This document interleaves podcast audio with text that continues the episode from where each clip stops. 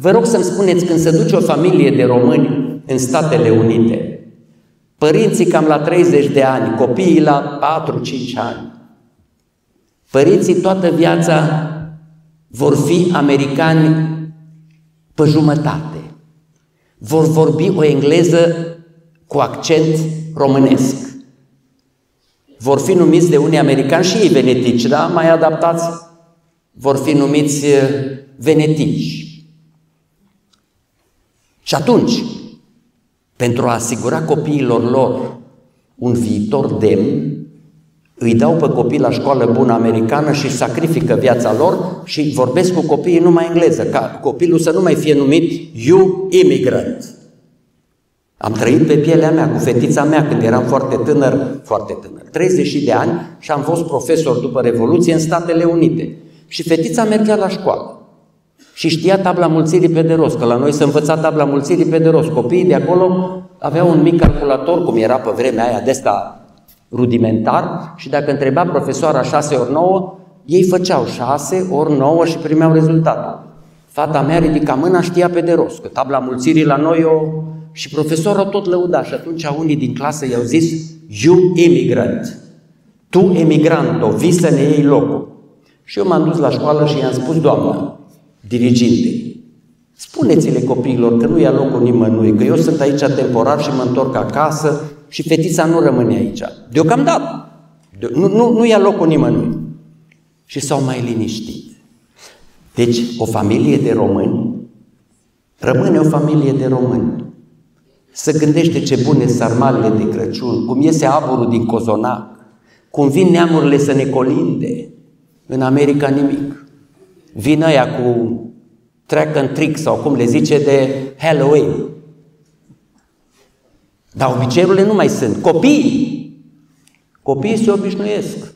Când au 18-19 ani nu mai au accent, aproape deloc sau deloc. Iar copiii lor,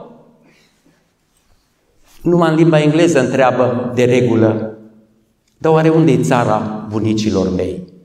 Și ce-o fi pe acolo? Și vin aici de curiozitate, să vadă cam ce mai e, care mai vin, că nu vin toți. Cât timp e nevoie pentru această schimbare de etnie? O generație ține 25-30 de ani. În 80-90 de ani, dar și în mai puțin, se schimbă etnia. Luați un copil român la 4-5 ani și duceți-l în Suedia. Să-l crească o familie sau statul, că în Suedia, cu comunismul, socialismul lor social, îi iau pe copii câteodată și îi crește statul.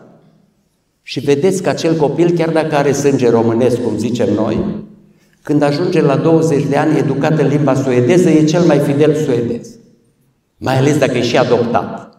Deci ideea asta că e nevoie de foarte mult timp ca să schimbe etnia e o legendă. Etnia se poate schimba foarte ușor. Dacă n-ai în jurul tău oameni care să ți-o păstreze, nu mai ai de unde.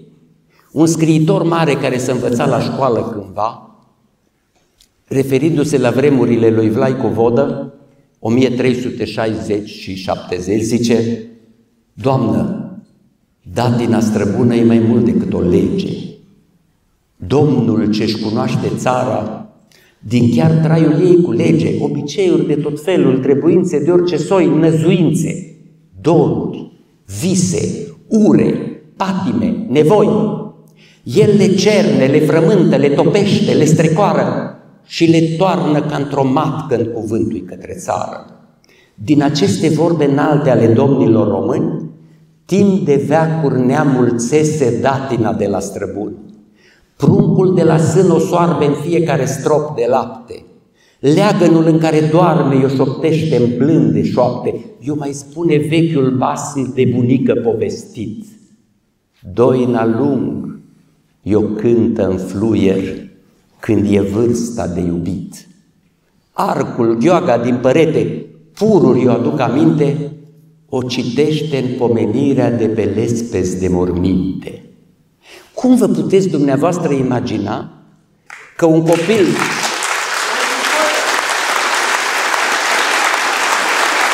Lai cu vodă, da, Alexandru Davila.